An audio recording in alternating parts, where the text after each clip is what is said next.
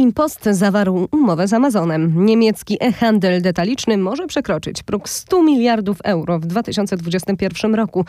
eBay na czele rankingu zrównoważonego handlu transgranicznego w Europie.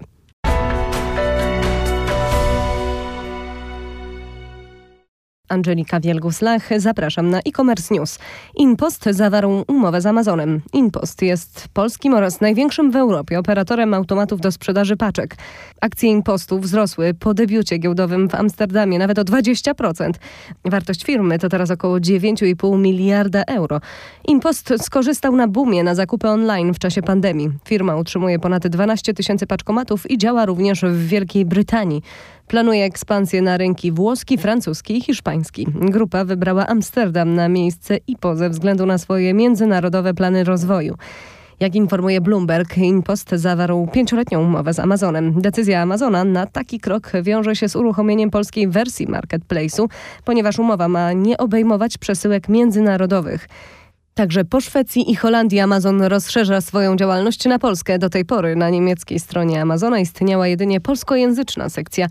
Gigant Online obecnie zaprasza sprzedawców, a aukcje dotychczasowego lidera polskiego internetowego Allegro straciły na warszawskiej giełdzie ponad 7% po ujawnieniu planów Amazona. Handel internetowy w Niemczech przekroczy w tym roku po raz pierwszy granicę 100 miliardów euro ze sprzedaży towarów i usług. Wynika z szacunków niemieckiego Stowarzyszenia Handlu Elektronicznego i Sprzedaży na Odległość. W zeszłym roku pandemia i związane z nią tymczasowe zamknięcia wielu sklepów w centrach miast spowodowały silny skok sprzedaży detalicznej w internecie. W sumie sprzedaż towarów przez sprzedawców e-commerce wzrosła o 14,6% do ponad 83 miliardów euro. Zmieniamy temat. eBay na czele rankingu zrównoważonego handlu transgranicznego w Europie. Po raz pierwszy zbadano 100 największych platform internetowych. I tak w rankingu na pierwszym miejscu znajduje się eBay. Amazon plasuje się na piątej i szóstej pozycji.